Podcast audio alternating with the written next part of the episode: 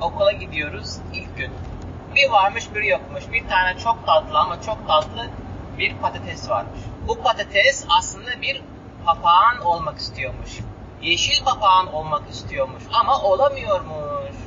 Sonra peri gelmiş. Demiş ki ben seni papağan yaparım demiş. Ondan sonra elindeki o çubuğu sallamış. Hokus pokus ben seni parit yaptım demiş.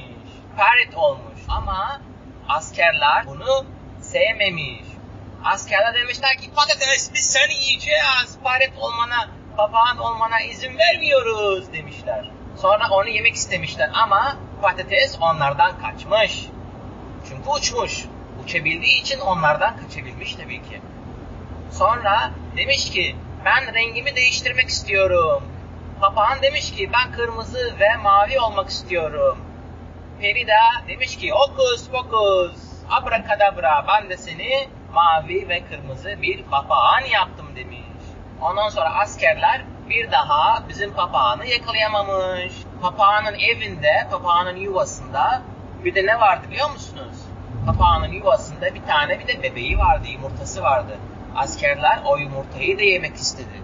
Ama papağan buna izin vermedi. Bitti.